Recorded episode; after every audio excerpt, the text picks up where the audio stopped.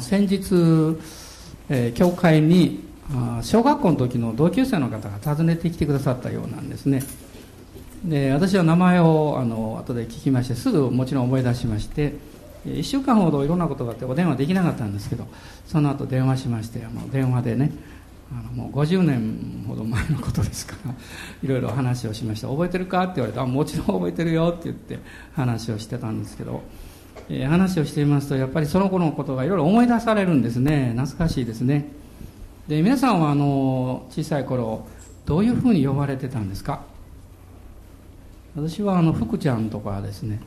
まこちゃんとか。あのあだ名が大福餅だったんですよね。それですね。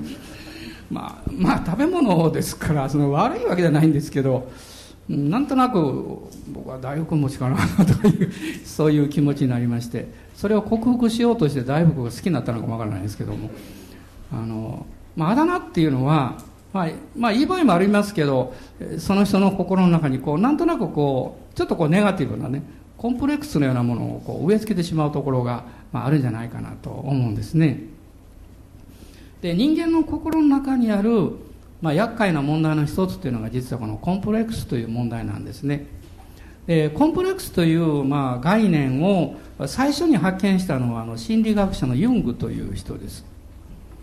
で、まあ、人間はみんなあの多かれ少なかれそういうものをこう持ってるわけですけども、まあ、本人がこう無意識であってもねそのコンプレックスがその人の行動あるいは言葉態度にこの影響を与えて、えー、何かこう感情をコントロールしたりですねあるいは自分の、えー、行動範囲を制御したり、えー、そういうことをしてしまうということは事実だと思います、まあ、それが、まあ、私たちの生活のパターンのようなものを作り上げてしまう場合があるんですね、まあ、今はあの、えー、精神的な領域というのはまあ、非常に以前よりは発達しておりましてさまざまなこう、えー、まあ、病名というんですかねあるいはあの必要なことに関する名前が付けられているんですけれどもまあでも一言で言えば人間というのは心も体も健全であるということが神様の御心であるということだと思います。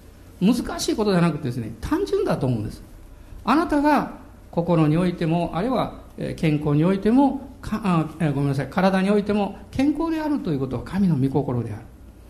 で私たちはそのことを、まあ、単純にまた感謝を持って信じて前向きに歩んでいかなきゃいけないと思いますね、まあ、今も可愛い赤ちゃんの祝福式がありましたけどね。もうそういう赤ちゃんを見てますとねもうご両親はもちろんそうですけどもう私たちもみんなですねもうすくすくと元気に育ってほしいなと思うわけですね。どうしてそうそういうふうに願うんでしょう思うんでしょう。自然に思うんですよ。それはそういうふうにあなたが作られてるからなんです。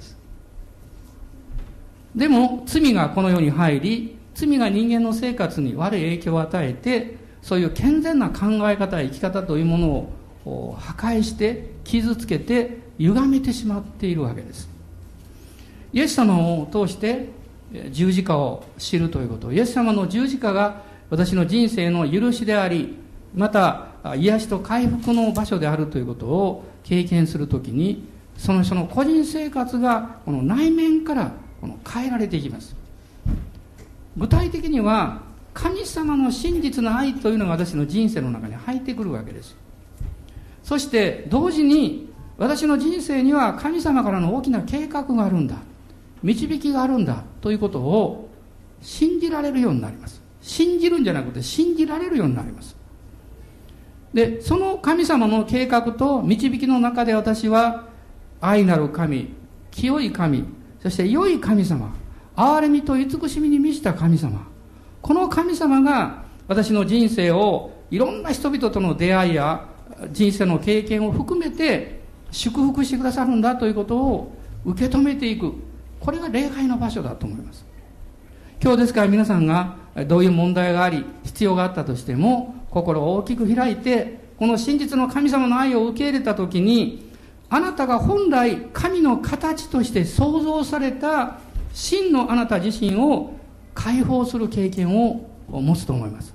つまり癒し癒されるという経験ですね。ですからまあしばしば神様の愛に触れられてこの涙が出てくるわけです。で自分が本来与えられている姿というものに気づいていくということは同時にまた自分に与えられた使命について気づいていくということだと思います。みんなそれぞれ使命があるわけですね。そしてその使命というものは本来あるべき場所あるべき人のあるべきところに戻されて初めてそれが役に立ちます。で、まあ、腕時計を野原の真ん中に置いていてもこれ役に立たないわけです。でも人間がそれを手に持ちますと大きな助けになります。私たちの人生はそうです。人間を作られた天地万物創造者でいらっしゃる誠の神様のところに帰った時に本来のあなたが生き生きとしてくるわけです。私はあのしょっちゅう言ってるんですけど宗教っていうのは本当に嫌いと言ってもいいんですね。今も宗教って言われるとあまりこういい印象を持たないんですけども。でも聖書を読んでイエス・キリストを信じた時に気がついたことはキリスト教っての本来の姿は宗教ではないんだということに気がつきましたイエス・キリストを信じるということはこれはすごいことだと思いましたというのは自分が持っていたこの宗教のイメージというのは人間が悩みを持ったり問題を持ったりあるいは、年を経てですね、体が弱ったり、そういう時に何か信仰が必要なんだろうというふうに考えてました。だだから、若い自分には必要がないんだと思ったわけですよ。でも、イエス様を信じた時に分かったことは、キリストを信じるということは、本来人間のあるべき姿に変えることなんだということに気がつきました。なぜかっていうと、その時に神様の前における自分の人生というもう一つの自分を発見することができるからなんですね。人間っていうのは毎日毎日ですね、自分をどこかで見出そうとしてるわけです。もし皆さんが職場に行って、一番嫌なことはあなたの存在を認めてくれないことですよ。だから、あ、この仕事はね、私がやったんですよって、あるいは私はこのプランを立ててね、それでこう実績を上げたんですよ。あなたは自分を発見しようとしてるわけです。あるいは、自分の毎日の生活の中においてもですね、自分というものをどこかでこう見つけようとしてるわけです。でも私たちがこの世界の中で、普通の人生の中で見出そうとしてる自分というのは、みんな一時的なあ期間でしか、それは見出すことができないものなんです。ですからもう一つの自分を発見する場所があるんです。あなたが知っているあなたがあり、周りのあなたの家族が知っているあなたがあり、社会の人々が知っているあなたがあります。でももう一つ、神が知っておられるあなたがあるわけです。神様の前に自分がどういうものであるかということを見出していくことです。ただ人間は罪を持っているので、神の存在を恐れるわけです。イエス様の十字架は、その私たちの恐れを取り除いてくれます。なぜかというと、そこに許しがあるからです。十字架を通して私たちが誠の神様の前に自分の姿を見出したときに、本来の神の形に作られた自分というものを発見していくことができます。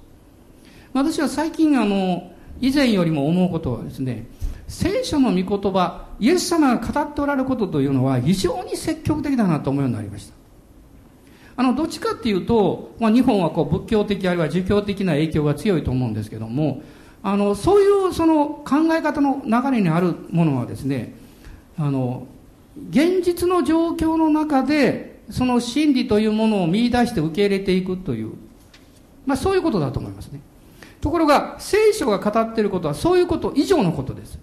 つまり、あなたが生きているということ、あなたの人生にはゴールがあるということを言っています。そして私たちがこの地上で生きているということは、毎日の生活の中に神はそれを具体的に私たちのために備えていらっしゃる。ゴールがなければ目標がないわけですね。生きがいはないわけです。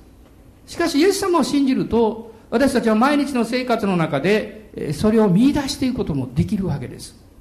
今日は実はルカによる福音書の5章の1節から11節のところをまず一緒に読みたいと思いますルカによる福音書の5章の1節から11節です、まあ、有名なところなんですけれどもえご一緒に読んでいきましょう。えご一緒にどうぞ。群衆がイエスに押し迫るようにして神の言葉を聞いた時イエスはゲネサレ湖の岸辺に立っておられたが岸辺に小舟が2艘あるのをご覧になった。漁師たちはその船から降りて網を洗っていた。イエスはそのうちの一つのシモンの持ち船に乗り陸から少し漕ぎ出すように頼まれた。そしてイエスは座って船から群衆を教えられた。話が終わるとシモンに深みにこぎ出して網を下ろして魚を取りなさいと言われた。するとシモンが答えて言った。先生私たちは夜通し働きましたが何一つ取れませんでした。でもお言葉通り網を下ろしてみましょう。そしてその通りにするとたくさんの魚が入り網は破れそうになった。そこで別の船にいた仲間の者たちに合図をして助けに来てくれるように頼んだ。彼らがやってきてそして船を両方のあ魚を両方の船いっぱいに上げたところ2艘とも沈みそうになった。これを見たシモン・ペテロはイエスの足元にひれ伏して主よ私のようなものから離れてください。私は罪深い人間ですからと言った。それは大量のため彼も一緒にいた皆の者もひどく驚いたからである。シモンの仲間であったゼベダイの子ヤコブやヨハネも同じであった。イエスはシモンにこう言われた。怖がらなくてもよい。これから後あなたは人間を取るようになるのです。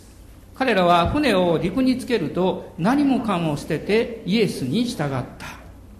実はこの物語はイエス様が4人の男性に対して、えー、私に従ってきなさいあなた方を人間を取る漁師にしてあげようというふうに、まあ、召し使命というものを与えられたことが書かれている箇所なんです。この4人というのはペテロと弟のアンデレヤコブと弟のヨハネ。この4人なんです。そしてこの同じことがですねマタイによる福音書とマルコによる福音書にも出てくるんですがこのルカによる福音書だけは、まあ、最後に読みましたね。あのあなたは人間を取るようになるのですというね。こういうこの部分は書いてるんですけどどういう背景でそのことが語られたかっていうのは書かれてるのはルカだけなんです。ですからこの3つを読んでみますとこのルカの夜福音書を読んで初めてですねああなるほどとこう思うわけです。あの、まあ、先週少し休暇いただきまして本当ありがとうございました、えー、その休暇の中でですねあの1時間ほど夕方魚釣りに行きまして、えー、久しぶりだったんですけど池でね魚釣りしました。かかったんですいやこれあまり大きいと嘘と言われますから。まあこのぐらいまあ2 0センチ2 5センチ近くありましたかね、えー、鯉を釣りまして。嬉しかったですね。久しぶりにかかりましてね。ででもねイエス様がこの4人におっしゃったのはね漁師になるとおっしゃったんですね。人間を取る漁師になる。いわゆる一本釣りじゃありません。で私はこう思うんですよ。なぜイエス様はこの4人にあなたを人間を取るようになります？まあ、二つの、あの、マルコでとマル、えー、マタイとマルマルコには人間を取る漁師、えー、人間を え取るようになるんだということをおっしゃってるんですけどどうして人間を取る漁師という表現をなさったんでしょうか？理由は簡単なんです。彼らは漁師だったからです。ですから人間を取る漁師と言われると意味がよくわかるわけです。私言われたらあんまよくわかりません。漁師と言われても漁ではなく私の想像は魚釣りです。イメージというのは面白いですね。御言葉を読んでいても結局人は自分の置かれている立場や経験している状況によってそれを解釈しますから神様が本当にその人に語ってる意図がなかなか伝わらないっていうことがあります。この4人は特別な学問を受けた人ではありませんでした。でも彼らはイエス様からの証明をこの飯の言葉を聞いてこの11節を見ると船を陸につけると何もかも捨ててイエスに従ったと書かれています。イエス様がですねただ従ってきなさいって言われてはい分かりましたって全部捨てていけるもんなんでしょうか。彼らには家族があります。彼らにとって漁というのは生活もこれは糧ですよ。人生のものすごい大切な基盤になっています。そういうものをですね簡単に捨てていくことができるんでしょうか。私はできないと思います。つまりイエス様が彼らに従ってきなさいと言われた時に彼らがそうできたその背景があるんです。それはキリストとの特別な深い経験を持っていたということです。危機的経験があったということ。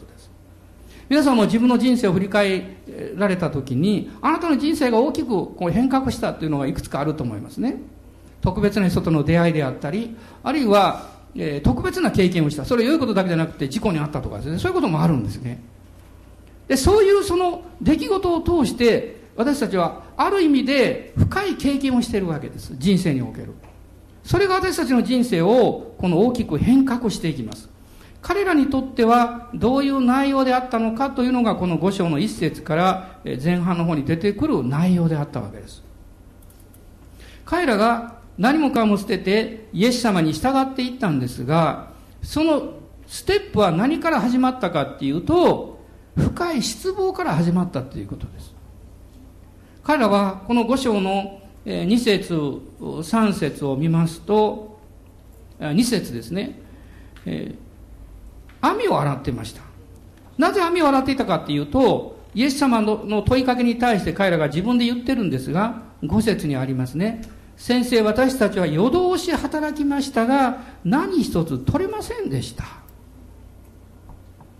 漁をするというのは漁をして魚が取れなくっても網を洗ってまた引っかかって破れたところを繕ったりですね。次の準備というものをするという非常にこう手間暇かかるわけですよ。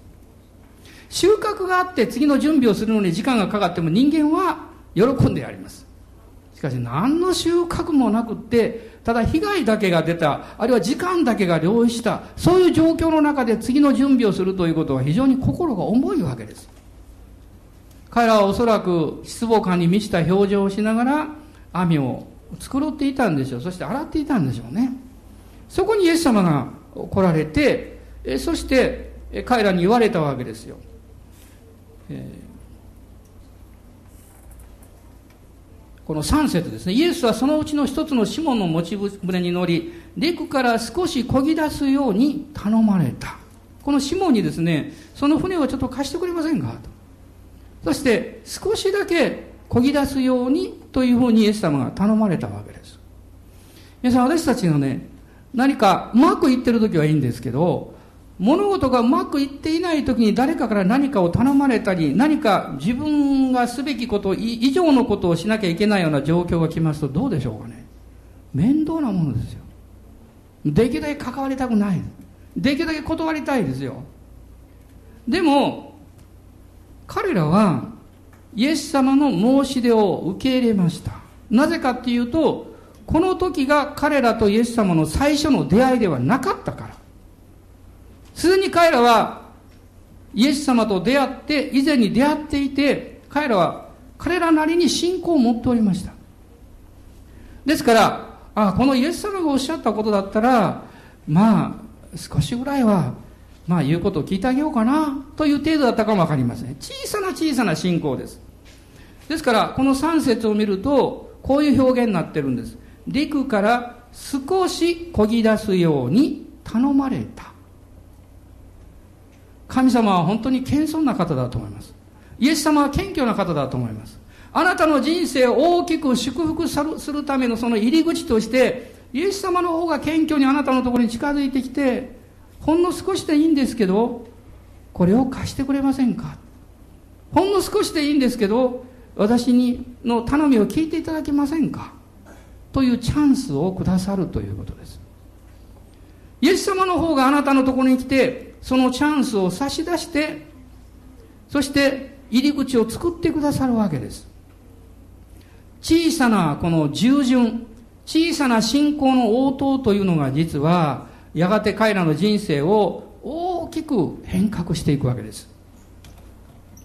まあ私たちもいろんな失望をしたり、あの、思いがけないことでどうしようかなと思うこともあるかもわかりませんね。あるいは、もう思いがけない状況の中で、あ、やっぱり神様が今日私をここに導いておられるんだということを発見することがあるかもわかりません。あ、昨晩もそうでしたね。えー、昨晩はあの、えー、ホームレス伝道のに行きましたけどもで私が皆さんが賛美してる時にねふっと気が付いたんです前から数列目の方にろうの方がいらっしゃった通訳してこの都内の方がで、えー、その賛美の時にあの日水兄弟のね、手話できますから兄弟ちょっとやってあげてねと合図しました。彼やってくれてましたそしてその後なんと私のメッセージも兄弟がずっと通訳してくれました。手話通訳ですからそこにいらっしゃったそのローの方はですねまさか手話通訳があるなんて思ってなかったと思いますよ。ものすごく喜んでおられたですよ。だってニコニコして聞いておられたもん。ニコニコしてね。で私はその表情を見ただけで思いました。神様がこの方の上に今晩働かれるのは間違いないって。皆さん神様が何か働きをなさる時というのはその働きに用いられる入り口になる人の存在っていうのは必ずあるんです。そしてその存在に用いられる人というのは大きなことを何かするんではなくって小さな神様からの導きに対して従順にそして献身的に従うということが入り口になります。もし皆さんペテロがですねイエス様にあの船をその貸してください言われた時にいやもう今日はねそういう気分乗らないんです。えいくら少しであってもねもう沖にこぎ出すことなんか私やりたくないです。と。なぜならこぎ出せばどうですか？昨晩何も取れなかったという嫌な思い出が返ってくるからですよ。私は自分の失敗や自分が嫌な経験をしたところに戻りたいとは誰も思いません。イエス様はだからおっしゃったの。少しだけだからこぎ出しなさいって。その勇気を持ちなさいって。自分の自己憐憫や弱さの中に座り込んでいないでそこから立ち上がる勇気を持ちなさいと。新しい決断をしなさいそれは一生懸命自分で頑張って漁をしようという決断ではなくって主のお言葉ならば従いましょうという決断ですよ。で彼はそれをしたんです。イエス様は少しだけ海の方に行かれてそこからずっと教えをなさいました。3節の最後に書かれてますね。船から群衆を教えられたと書かれています。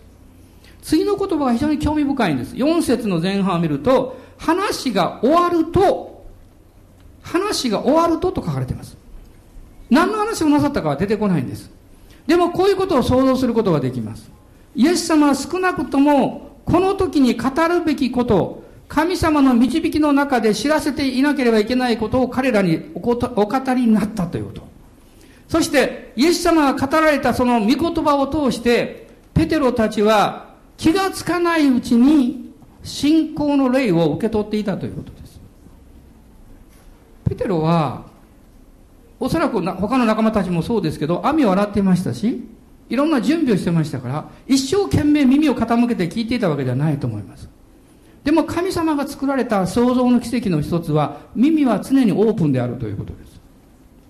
耳は無理に閉じない限りはいつもいろんなものが聞こえてくるんです。彼らは仕事をしながら、イエス様の御言葉に耳を傾けていたんです。御言葉がその人の心の中に入ってくると、その人が信仰があってもなくっても、御言葉は働く力があるんです。アーメンでしょうか。私は最近ですね、一つのことに気づきました神様の働きをあのいろんな意味で経験なさっている方そういう方たちの様子を見ますとですね二つのそこには共通点があるということです一つは信仰を持って行動するということをいつも第一にしてます。もう一つの点はその行動を起こすための環境づくりを絶えずやってます。これはとっても大事なことです。あの例えば魚を釣りに行くのもそうでしょ。ただ池に行ったって釣れません。竿も、えー、そして全部ですね餌も用意しなきゃいけません。どこで釣ったらいいか探さなきゃいけません。皆さんが神様の恵みや祝福というものを伝えていく時にもそうです。その環境づくりを絶えずやっていくということです。環境づくりを絶えずやっていくとその用意していたどこかから突然ですねあるチャンスというものが生まれてくるわけです。ペテロはただこう御言葉を聞いていたんです。そうすると気がついたんですね。イエス様がその後でおっしゃったことがあるんです。イエス様はもう知っておられました。もう彼の中には十分なチャレンジを与える準備ができているということ。彼自身は気がついていなかったんですが主はそれことそのことを知っていらっしゃいました。ですから話が終わるとシモンに深みにこぎ出して網を下ろして魚を取りなさいとおっしゃったんです。さっきは少しだけこぎ出すようにと頼まれたんです。次は深みにこぎ出せと言いました。その時にペテロは気がついたんですね。とんでもないと。私たちは夜通し働いたんですよ。何一つ取れなかったんですよと言いました。これは現状ですから。でもその後で彼が言ってます。でもお言葉通り網を下ろしてみましょう。ここに信仰が働いています。お言葉通りということです。この信仰は実はペテロ自身も気がつかなかったと思います。まさかそんなことを言えるような信仰が自分に与えられていたとは気がつかなかったと思います。それはそうです。信仰は人が作るもんじゃありません。私が洗礼を受けるときに人と悩みました。洗礼を受けることを悩んだわけじゃなくって自分はイエス様を信じて洗礼を受けたいと思ってる。でも洗礼を受けてその後、えー、その信仰をずっと生涯持っていくことができるのかなと思いました。そういう不安があったわけですおそらく皆さんの中で、あ私もクリスチャンになってみようって信じてみようという気持ちはあるんだけど、自信がないっていう方いらっしゃるんじゃないですかどうぞ心配しないでください。もしあなたが自分で信仰を守っていかなきゃいけないような信仰であれば、それはあなたが作り出す信仰です。聖書が言ってる信仰は、あなたがイエス・キリストを心に受け入れるならば、聖霊なる神があなたの中にお入りくださって信仰を与えてくださいます。雨でしょうか？もう少し大きく言ってください。雨でしょうか？まあ暑いからね、私汗かきながら話してるんですからね。本当暑いんですよ、この場所。でもね、その信仰あなたが生み出す信仰じゃないんですよ。だから安心してください。あなたにとってすべきことは一つです。心を開いて、イエス様おいでください。私は信じます。それだけです。あと、聖霊様があなたの信仰を導いてくださいます。ペテロはね、自分で言った言葉に自分がびっくりしたじゃないかと思いますよ。いや、一晩中働いたんです。何にも取れなかったんです。で、その後で、でも、お言葉通り、網を下ろしてみましょう。大変なこと言ってしまった。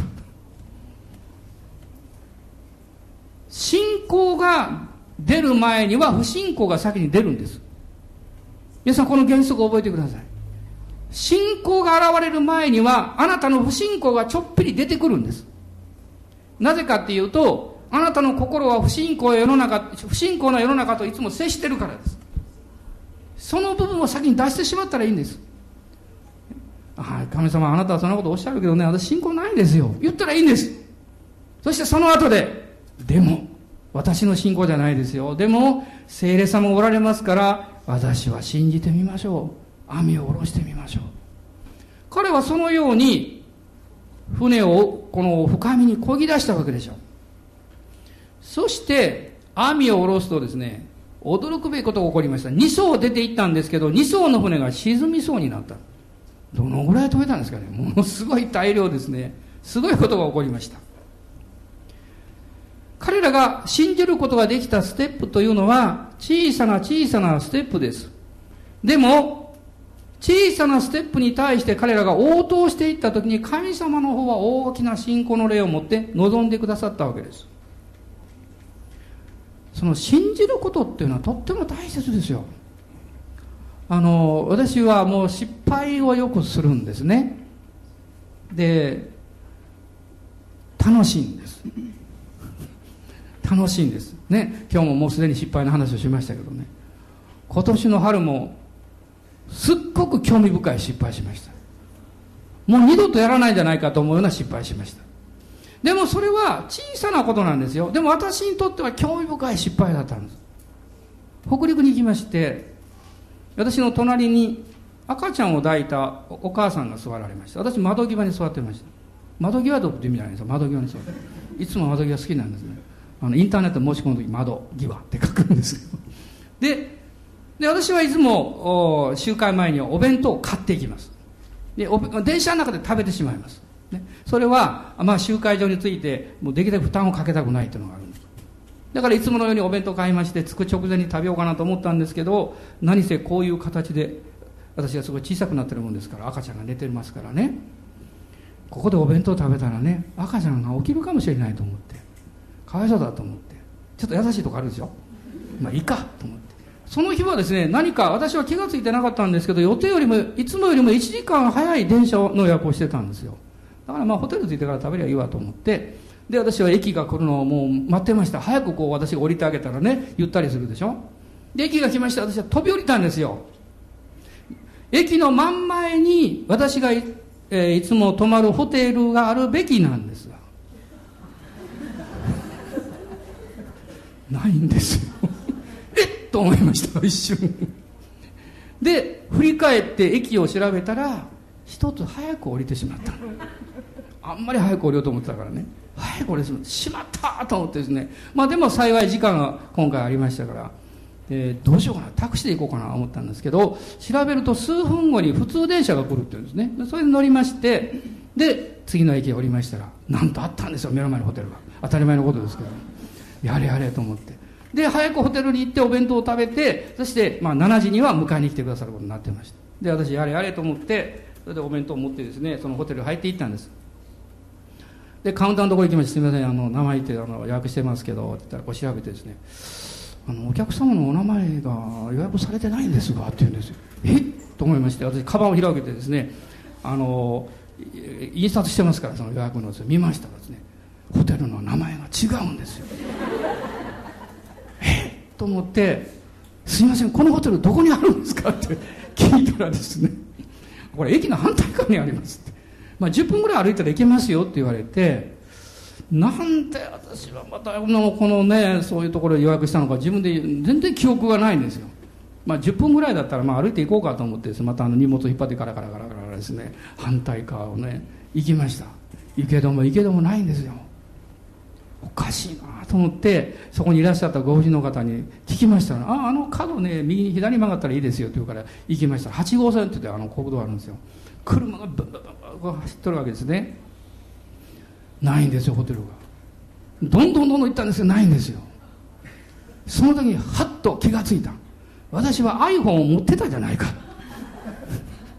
でそれで地図を見ましてですね調べましたら反対の方向にこう歩いてたもう時間がどんどんなくなってくるんですから慌てて私はその地図を見ながらですねもう20分ぐらいロスしたことなんですよ。汗だくですよ。荷物引っ張って。そしたらやっとホテルがあったんですよ。そしてああやれやれと思ってねもう東京に出ると30分前です予定のね。もうとにかくお部屋に行ってお弁当食べない。もんかお弁当がずっと気になってですね。もうせっかく買ったんですからとにかくね。もう1000円も出して買ったんですけどこれ食べなきゃいけないと思って。そしてあのチェックインしてですねそのあのしましたら向こうの方がですね鍵くださって「あのお客様今晩夕食込みになっております」って言われて「え？夕食込み？どういうこと？これ?」と思ってですね。そこではっと気がついたんですよ。なぜそのホテルに私が予約したか。初めての場所だったんですけどたまたまインターネットで調べてましたらですねそのホテルが夕食込みでものすごく安かったんですよ。でたまにはいいかちょっと早く行って夕食込みでもう食べればいいかと思って予約していたのをもうすっかり忘れてたんです。1ヶ月も前ですからね。で私はその時選択を迫られた。弁当を食べるべきか。そのですね。食事、ね、食べるべきか。でお弁当はね翌日も食べられるから、まあ、分かりましたって言ってすぐ部屋に行ってお弁当を置いてですね。で私はレストランに走っていったもう20分前ですから。で教官に電話して「すいません。もうあのホテル間違ったんであのこちらに来てください」って言って。でレストランに入っていたら誰もいないんですよ。変なレストランだなと思ってですね。大きなホテルなんですよ。でそれであの係の方来られたんで「私夕食込みになってるんでお願いします」って言ったらその方がすいません。あのちょっと時間かかるんですけどよろしいですか?」って言うの時間かかるってどのぐらいかかるんですか?」って、まあ、20分ぐらいかかると思います。冗談じゃないと私20分後に出なきゃいけないんですよ。でそれで私こう言ったんです。何でもいいですから。食べれるものをとにかく持ってきてください。もう何でもいいですから。私20分後に出なきゃいけないんです初めてあの和食の夕食のささやかなセットをコース並みに一つずつ出てきたのを食べました。言ってること分かります？お味噌汁。はいご飯。そしておかずってですね。向こうの方が準備できるものをどんどん持ってきてですね。そして食べ終わってですね。もうちょうど7時前にもう準備ができまして玄関出ますと車が迎えに来てくださって何にもなかったかのように車に乗せていただいてそして心の中で思いました。神様今日は祝福されます。アーメンでしょうか？祝福されます。トラブったから。私がミスをしたから。神様は大きな方ですよ。失敗することを恐れないでください。ヘマをすることを恐れないでください。私は毎日やってますから。自慢になりませんけど。わざとやってるんじゃないですよ。でも、神様は大きな方です。神様は私を祝福してくださいました。その集会はものすごく祝福されました。なぜだか私は知ってます。私は失敗しましたけど、でも、神様の導きに対して従うという点においては従順であったからです。どうでしょうかあなたが、イエス様がおっしゃった少しだけこぎ出してくれませんか？って。少しだけもう少し時間を取ってくれませんか？少しだけもう少し私の手伝いしてくれませんか？あなたどうおっしゃいますか？いや、今忙しいんです。今もう失望してるんですって。ペテロはそうだったですよ。でも言いました。わかりましたそして船を出しましたそして彼は知らない間に無意識のうちに御言葉をどんどんどんどん聞いていたんですそして信仰の霊が内側から満ち溢れていましたその時にイエス様が時を見て今 OK! ね彼は気がついてないけど彼の中には信仰の霊が十分与えられている今深みにこぎ出して網を下ろしてみましょう。ね。下ろしなさいと言います。するとペテルは、それじゃお言葉通りそうしましょうと言ったわけです。そして、たくさんの魚が取れたわけです。神、イエス様の目的はですね、彼らに魚を取らせることだったんです。彼らに収穫を与えることがイエス様の目的だったんです。私たちは収穫のことを忘れてしまって、どれだけ捧げなきゃいけないかとか、どれだけ奉仕しなきゃいけないかとか、どれだけ従わなきゃいけないとかとか、そちらの方に心を捉えてしまって、収穫を忘れてしまいます。神様が今日あなたに何かを語っておられるとすれば、あるいは語られるとすれば、どうぞごまかされないで。サタンはその魚を取らせようとしておられるその神様の収穫を見させようとさせないで、ややこしい変な日本語ですね。あなたが目をそらしてですね、そのプロセスの大変な苦労や何かやらなきゃいけないことに目を留めるように導こうとするということです。騙されないでください。イエス様あなたに魚を取らせようとしてらっしゃる。なぜ魚ですか？さっき言いましたように彼らは漁師だったから。もしあなたが、まあここには漁師の方おられないでしょう。あなたが、あなたが使わされているその職場や働きの場で神様は収穫を与えようとしておられるんです。信じますか？信じま、これを信じますかってね、まあ信じましょう。いくら問われたって信じなかったら何の気にならないですよ。今日一日は今日一日の収穫があるんです。主は収穫の主なんですよ。収穫を必ず与えてくださる主であるからです。最後にイザヤ書の55章の10節から12節を一緒に読みたいと思います。イザヤ書の55章です。10節から12節開かれた方一緒に読んでください。はい。雨や雪が天から降って元に戻らず、必ず地を潤し、それに物を生えさせ、芽を出させ、種まく者に種を与え、食べる者にはパンを与える。そのように私の口から出る私の言葉も虚しく私のところに帰っては来ない。必ず私の望むことを成し遂げ私の言い送ったことを成功させる。雨や雪が天から降りてくる。これは霊の祝福を表します。しかしそれは必ず地に地を潤して種をまくという信仰を与えてくれますその目的は物を生えさせるためです結果を出させるためです。そして主がおっしゃいます。私の口から出る私の言葉は、言葉も虚しく私のところに帰っては来ない。必ず私の望むことを成し遂げ、私の言い送ったことを成功させる。この一週間も期待しましょう。あなたが主に導かれ、あなたが毎日の生活の中で、家庭の中でなすべきことを誠実に信仰を持って感謝を持って一つずつやっていきましょう。あなたが100段の階段を一度に見たらもうしんどい登る気はしないと思うかもわかりません。しかしあなたが一段一段登っていくならば気がついたら登り終えることができます。その一歩一歩のあなたの足取りに力を与えてくださる方は主なんです。私は皆さんに、まあ感謝しておりますけど、同時にいつもお互いのために進み合いたい言葉があります。それは御言葉を聞くチャンスをできるだけ多く持たなきゃいけないということです。あなたの人生の中でこれから何回礼拝って出るんですか？これから何度集会に出ることできるんですか？あなたが1年間礼拝休まなかったとしてこれは50数回で終わってしまうんですよ。10年これから生きたとしてたったの550回ぐらいなんです。500数十回なんです。そんなことで人生を終えていいんですか？私の人生が本当に神様の栄光を表し、そして神様の力を見ていく。私の人生は本当に良かった。ないならば、主が導いてくださったから。そう言えるような人生になろうとするならば、私たちは家庭であっても職場であっても、もちろん教会においてもそうです。御言葉を聞くことを第一に選んでいくスケジュールを組まなきゃいけないですよ。初めて先日、あの、星野富弘さんの、えー、美術館、記念館に行きました。ずっと見ながら感動したんですけどね。一つの絵とその文章のところ私の足が止まりました。その一つの文章の中に二人の偉大な人の対談があったからです。三浦綾子さんと彼の対談です。彼がその後で書いたんでしょうね。ちょっとはっきりした言葉覚えてないから間違ってるかも分かりません。ごめんなさいね。こういう内容が書いてました。あの人のようになりたくって。あの人のようになりたくってあの人の後を追っていたらあの人の前にキリストがおられた。こういう人生を歩みたいと思いませんか？御言葉があなたの人生を導きあなたの人生を祝福しあなたの人生を貫いていくような生き方を一緒にしようじゃありませんか？主はあなたを祝福するだけじゃなくって魚を与える身を与えるとおっしゃってるからです。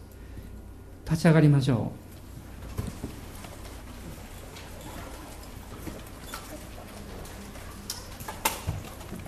う。アーメン。イエス様感謝します。この1週間私たちもう一度自分の置かれているこの寮の場ですね。働きの場そこに神様が大きな収穫を与えてくださることを信じましょう。ハレルヤ感謝します。あなたの一つ一つの計画に主が祝福を与えてくださるということを信じましょう。ハレルヤ感謝します。難しいと思う。こんなんだなと思うそういう思いに負けないでください。主はいつでも勇気を与えてくださる備えが十分にあります。アーメン。今一緒に祈りましょう。主を礼拝しましょう。ハレルヤ感謝します。おーイエス様。感謝します。主はあなたを招いていらっしゃいます。主があなたを呼んどられるわけです。主があなたに声をかけていらっしゃるんです。ハレルヤ。感謝します。おーイエス様。感謝します。どうぞ今ご自分の言葉でお祈りください。諦めてたことはありませんでしょうか？もう一度そのことを思い起こして主私あなたに求めます。あなたに祈りますと。あなたを信じますと。そのように告白いたしましょう。そしてこの週も神様が大きな収穫を与えてくださることを期待しましょう。アーメンハレルヤおーイエス様感謝しますハレルヤ不信仰を悔い改めます。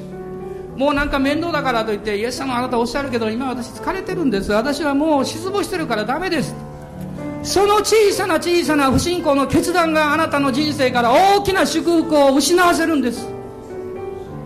神様あなたが失望してる時に語られるんです。あなたが限界だと思ってる時に語られるんです。あなたが弱いと思ってる時に語られるんです。その時こそ主とお会いするチャンスなんです。主の御声を聞けるチャンスなんです。主よ少しだけだったらいいです。私従います。それで十分です。主はあなたを満たしてくださいます。アーメン。感謝します。